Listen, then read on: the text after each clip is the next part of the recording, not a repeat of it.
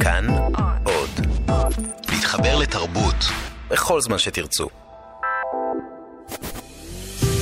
70 שנה, 70 ספרים. סדרת הסכתים על הספרים האהובים והמשפיעים מאז קום המדינה. מגישות שירי לב-ארי וענת שרון בלייס. מול היערות, מאת א' ב' יהושע. הסיפור הזה התקבל באהדה רבה ב-62.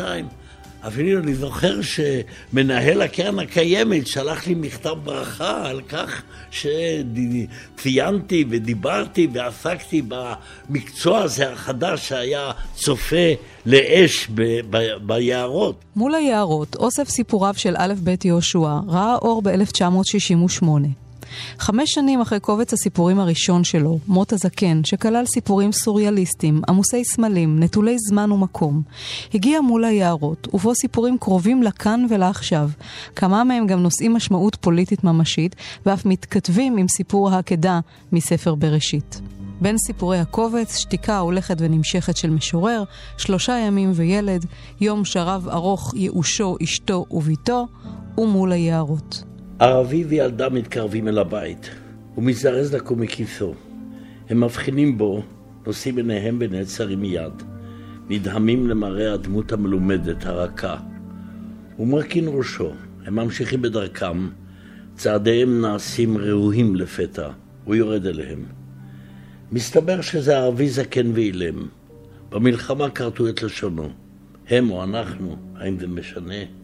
מי יודע מה היו המילים האחרונות שנתקעו בגרונו.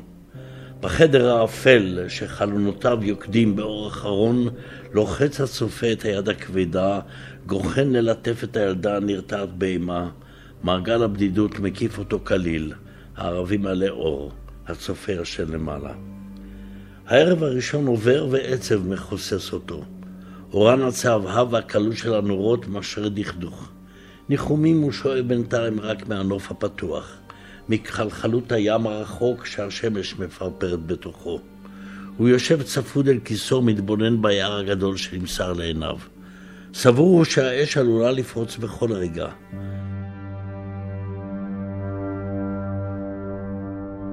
הסיפור מול היערות שנושא את שם הקובץ מספר על ערבי, כרות לשון, אילם, שמצית יער כדי שתחת השרפה יתגלה הכפר הערבי שהיה שם קודם. סטודנט יהודי מסית אותו ומשתף איתו פעולה. הסיפור עוסק במחיקת עקבות. הפרופסור ניצה בן דוב רואה ביער סמל. עצם העובדה שמדברים על יער בארץ ישראל זה דבר מאוד מוזר. כי אין לנו יערות. ושומר יערות זה גם כן דבר מאוד מוזר. אנחנו לא בקרפטים ואנחנו לא באירופה ואין לנו יערות. היער הופך להיות סמל למשהו סטרילי, למשהו נטוע, למשהו מכני, משהו שאפשר לטעת, אבל אפשר גם לעקור. ואפשר גם לשרוף. בסיפור הזה העמיד יהושע את דמות הערבי שהלכה והתפתחה בכתיבה שלו לאורך השנים, מעין מעשה נגד להדחקה של ערביי הארץ. אז התחילו לטעת יערות בארץ, במיוחד לטעת יערות על אותם כפרים ערבים שבן גוריון החליט בשנות, סוף שנות ה-50, תחילת שנות ה-60, לכסח אותם. אנחנו היינו, אני זוכר, עוד מתאמנים במין, בשטח מלחמה בנוי, מה שנקרא, בכפרים הללו. הוא הולך ליער, ושם, אולי בבדידות, הוא יגמור את העבודה שלו, על מסעות הצלב. ולמה מסעות הצלב? כי יש לזה גם כן אה, פרשנות, כי הייתה תקופה שהערבים אמרו שכפי שהצלבנים היו פה מאה שנה ונעלמו, כך גם ההוויה הישראלית היא אפיזודה חולפת. והוא מנסה בתוך העבודה הזאת על מסעות הצלב לחפש משהו אפל. אבל משהו יותר אפל נמצא מתחת ליער. באיחור רב מעלה הערבי את ארוחתו. טעם מוזר, תערובת של טעמים, אבל הוא בולע את הכל ללא שיעור. עיניו משוטטות בראוותנות בין הצלחת לסבך העצים. לפתע, תוך כדי לעיסה, מתגלים לו כמה אורות רחוקים של יישובים. הוא חושב מעט על נשים, מתפשט את בגדיו, פותח את המזוודה שאין בה ספרים, ומוציא את כליו. דומה לו שכבר עברו ימים רבים מאז עזב את העיר. מתקבל בכמה שמיכות, פניו מול היערות, רוח קרירה מלטפתו. איזה מין שינה תצמח בו. הערבי מעלה לו כוס קפה לחיזוק כוח הערות. הצופה מבקש היה להשיח עמו על משהו, אולי על הנוף, או שמא על מיעוט האור. עוד מהעיר נותרו בפיו כמה מילים, אלא שהערבי אינו מבין עברית. הצופה מחייך בעייפות, בתודה. משהו בקרחתו, בברק משקפיו, מטיל על ערבי אימה. השעה תשע וחצי, תחילתו של לילה. מקהלות צרצרים אומרות שירה. הוא נלחם בשינה המסתרגת עליו. עיניו נעצמות וליבו מכה אותו. המשקפת תלויה על חזהו, וכפעם בפעם הוא נוטלה, סומה משינה ומקרבה אל עיניו. כשזכוכית בזכוכית נוקשת הוא פוקח את עיניו, והנה הוא בתוך היער, בין אורנים מרשרשים, בולש אחר אש, חשיכה.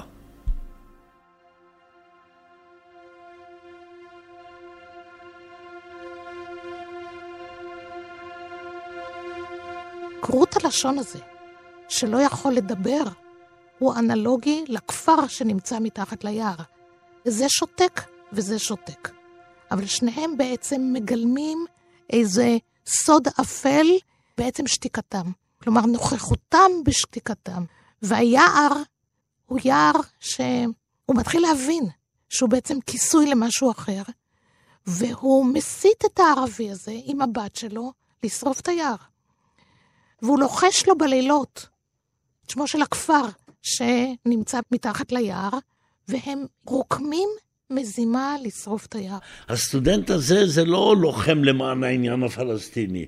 הוא רק מתוך כישלונו האישי שלו, שהוא לא יכול לגמור את הדוקטורט, אז לכן, את העבודה שלו, אז הוא מנצל את הערבי כדי להסיט אותו לשרוף את היער ולהגיד, הנה, היה כאן בכל אופן כפר. אל תשכחו שהיה כאן כפר.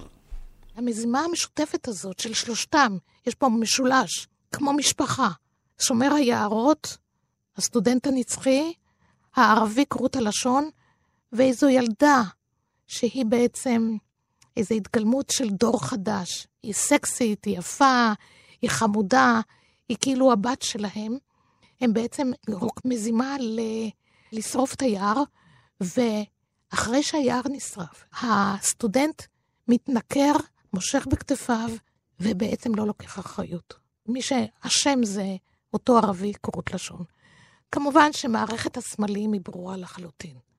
אנחנו מדחיקים, אנחנו רוצים לדעת מה נמצא מתחת ליער, וכשאנחנו מגלים, אנחנו לא ממש לוקחים אחריות, מתרחקים. הבעיה כאן הייתה לא, לא הקונפליקט הישראלי-הפלסטיני, אלא היה כאן בעיקר העניין של ההדחקה. הייתה מלחמה. היה, היו פליטים, הייתה נכבה, כמו שאומרים. אתה לא יכול להגיד זה לא היה, אתה לא יכול למחוק את הדברים הללו.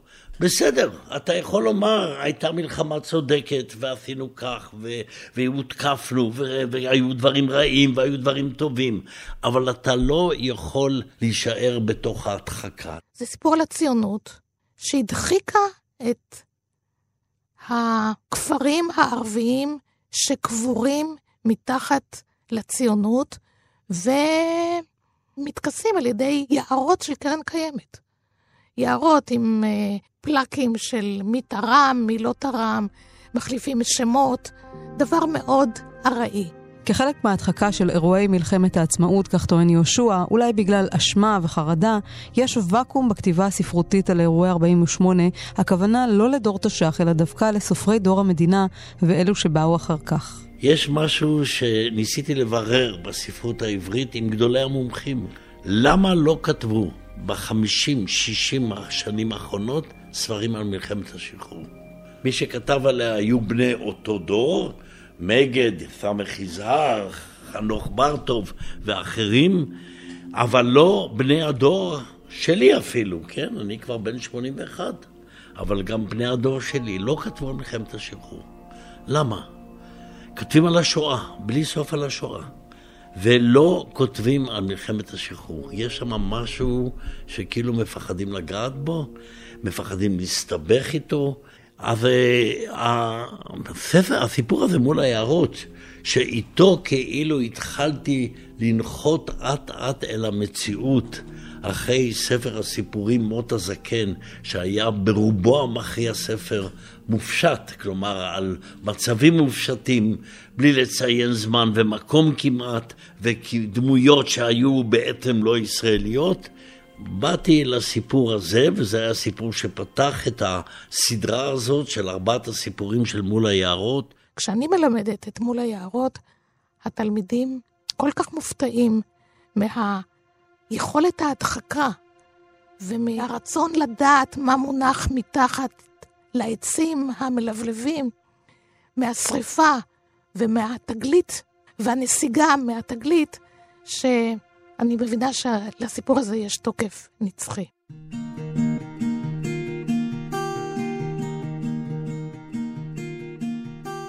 בקובץ הסיפורים מול היערות מופיע סיפור ידוע נוסף של יהושע, שלושה ימים וילד.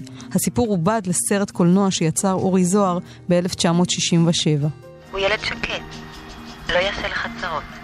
מתי תביאי אותו? מחר בבוקר. הוא מתאר שלושה ימים שבהם הוטל על דוב, גיבור הסיפור, לשמור על בנה בן השלוש של אהובתו, שנישאה בינתיים לאחר. היא ובן זוגה לומדים בירושלים, ובתקופת הבחינות התבקש דוב לשמור על הילד. דוב מיטלטל בין שאיפה להרוג את הילד ובכך לנקום באהובה לשעבר, ובין אהבה לילד, שדווקא מייצג בעיניו את אהובתו. הילד. אני חוזר לחדר, ומיד גופי צונח על המיטה, שעודה חמימה. חולשתה של השכמה מוקדמת זו. בעיון אני סוקר את הילדון, שכבר רתם מחרשה לאחד הטרקטורים ויצא לחוש בדממה את המרצפות השומנות שלי. לדמיון כזה לא פיללתי, כאילו הטבע עצמו מטרטר בי. כיצד יכלה להשליט את בבואתה על בנה? הפעוט חורש ומגניב אליי מבטים. אני קורא לו להתקרב אל מיטתי. הוא מרפה מיד מצעצועיו, מזדקף ובא אליי. צייתנות מתוקה שכזאת.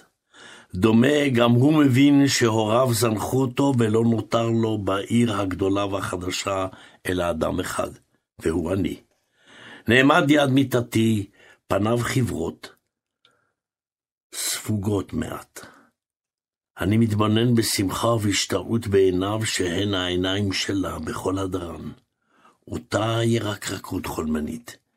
ביד קלה אני מלטף את שערו, ולפתע בתנועה פתאומית, כבדה, כבדה מדי, אני תופס בו מחבקו, מאמצו אל ליבי, ובעוד הוא מפרפר בזרועותיי, אני נושק את שתי עיניו ואת לחייו. אחר אני מרפה ממנו ושואל לשמו. מסתבר שקוראים לו יאלי. אחד, שתיים, שלוש, עשר, חמש, שש, שבע, שמונה, שבע, עשר, חמשה. איפה שי? הוא רוצה להתנקם בה, הוא, ולכן הוא מעלה הרהורי רתח לגבי הילד שהופקד בידו, ואמר, היא לא רצית אותי, עכשיו אני אהרוג את הילד שלך. ודאי שהוא לא יעשה את זה, אבל כל העניין הזה של הרעיון... אמנם יהושע לא רואה בסיפור הזה הקשר לאומי, אבל היו פרשנים שזיהו בו אלגוריה פוליטית. הרצון להרוג את הילד כמוהו כרצון לנקום דרך מלחמה, אבל בסופו של דבר חלה התפכחות מן האופציה ההרסנית, והחיבה שבה ומתפתחת. שי, שי בואי הנה. שי? יש לך. שי, שי בוא הנה כבר! הסיפור נע על הציר שבין הקיבוץ לירושלים. לכאורה החיים בקיבוץ היו טובים יותר, אבל בהמשך חלה התפכחות גם ממחשבה זו, וההבנה שיש אהבה גם בירושלים. זה באמת היה סיפור אישי שלא היה קשור בו שום דבר לאומי או משהו מן הסוג הזה, קצת ירושלים של אותם שנות 60, שאנחנו היום אגב, הירושלמים מתרפקים עליהם. המחולקת הזאת, עם הקיר הזה על יד שמה, ולא הרגשתי שום דבר שחסר לי משהו. עמדתי על יד הקיר, העיר העתיקה עמדה שמה במרחק של 200 מטר, ולא התרגשתי מזה. זו הייתה ירושלים אינטימית, זו הייתה ירושלים של האוניברסיטה. יש משהו שקשור גם לעניין של הקיבוץ, זה מעניין. באותם ימים אני הייתי עוזב קיבוץ. אמנם לא הייתי כל כך הרבה זמן בקיבוץ, אבל אפילו אני זוכר שאחרי שלושה חודשים שכבר השתחררתי מהצבא והייתי בקיבוץ חצרים, לעזוב את הקיבוץ הייתה בזה איזה אשמה. עדיין הייתה בזה אשמה. אברהם בולי יהושע נולד בירושלים ב-1936 למשפחה ספרדית ותיקה. הוא למד בגימנסיה העברית רחביה, שירת בצה"ל בחטיבת הצנחנים והשתתף כלוחם בפעולות התגמול ובמבצע קדש. יהושע זכה בפרס ישראל לספרות בשנת 1995. לאט לאט הסיפורים האלה נעשו יותר קשורים בזמן ובמקום, עד שאנחנו יודעים שא' ב' יהושע קשור בכל נימי נפשו לזמן ולמקום.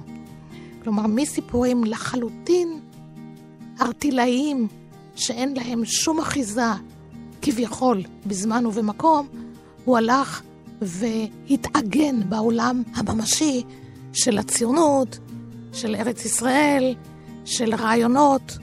הוא סופר שאין לו יצירה שהיא לא אידיאולוגית, ולא קשורה לרעיונות של, שהולכים ומפעפעים בו אה, מדי, מדי יצירה ויצירה. עד כאן התוכנית על הספר מול היערות מאת א' ב' יהושע. תודה לאייקאסט ספרים.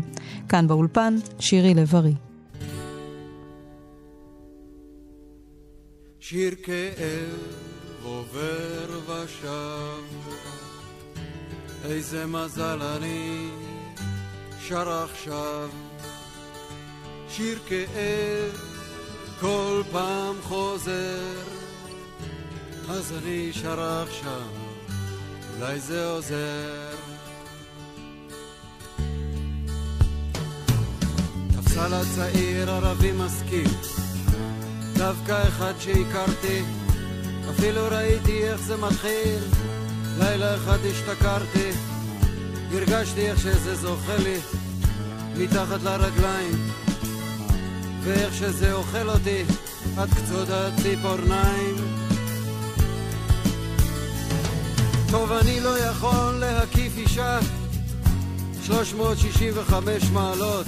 תמיד נשאר לה סדק דרכו, יכולה פתאום להתגלות. לעובר שב בלוקח כל מה שהיא רוצה לתת. היא רק חוטפת לעצמה עוד רגע אחד רוטט כאב עובר ושב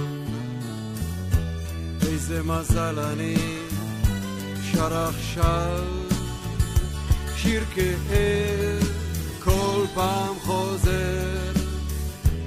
אז אני שר עכשיו אולי זה עוזר. צעיר ערבי משכיל עד קצות הציפורניים. צעיר ערבי שמסתכל ישר בעיניים. מורה באיזה כפר במשולש משתתף בבימת חובבים מעורבת של המועצה האזורית שלנו, המעורבבת. היא ואני יוצאים כבר די הרבה בעצם איפה היא, איפה פוליטיקה, היא עוד בכלל מוצצת משוגעת על תיאטרון, היא רק לא אחת מאלה אבל אם יש איזה חוג בסביבה, אז למה לא אפילו עם אלה? כאב עובר ושב, איזה מזל אני שר עכשיו. כאב כל פעם חוזר, אולי זה עוזר הייתה הולכת למפגש פעם בשבוע וחוזרת עם איזה דש באופן די קבוע איזו התנשמות, עם איזה סומק על הלכת. מבטה החי היה דוקר אותי לבכי. הזמינה אותי למסיבת השליש, הם הציגו תרגילי קשר, בתנועה למגע הוא עשה לה מיתר. היא ענתה לו קשת, היה באמת תרגיל יפה, הרבה מחיאות כפיים. צעיר ערבי שהכרתי, מסתכל בעיניים. כאב עובר ושב, איזה מזל אני שר עכשיו, שיר כאב אז אני שר עכשיו, אולי זה עוזר. אחרי המסיבה הוא הזמין אותי ואותה אליו למרפסת. שתינו קפה, שתינו קוניאק, אמו מדי פעם נכנסת. הוא דיבר על תיאטרון כאפשרות של גשר. אפשר להגיע להבנה, היא ניגשת אליו נרגשת. הסתכלתי לפה, הסתכלתי לשם, לכל הכיוונים הסתכלתי. לאן שלא זחלתי, בשתי עיניו נתקלתי. לא יודע מה הוא רצה בעצם להביע. אני רק המשכתי את עצמי בקוניאק להטביע. כאב עובר ושב, איזה מזל אני שר עכשיו שיר כאב כל פעם חוזר, שר עכשיו, אולי זה עוזר.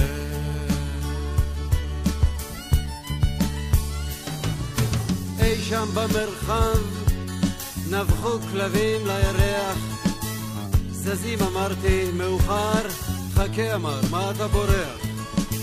אולי תישארו ללון אצלי, הציע במפגיע אתה הרי כל כך שטוי, אמרתי לו נגיע. לאן תגיעו? הוא אמר, מביט בי בעיניים. החזרתי לו מבט, זרקתי ירושלים. זה לקח לו קצת זמן להביא חיוך, הוא לא הזיז עין. אחר כך הוא דיבר אליי, ישר אל תוך היין. בסוף כל משפט שאתם אומרים בעברית, יושב ערבי עם נרגילה. אפילו אם זה מתחיל בסיביר או בהוליווד עם הווה נגילה. אמרתי לו ביידיש, היא שופטת בינינו. בתוך בועת שתיקתה שוב נתקלות עינינו. שיר כאב עובר ושב, איזה מזל אני שר עכשיו, שיר כאב כל פעם חוזר.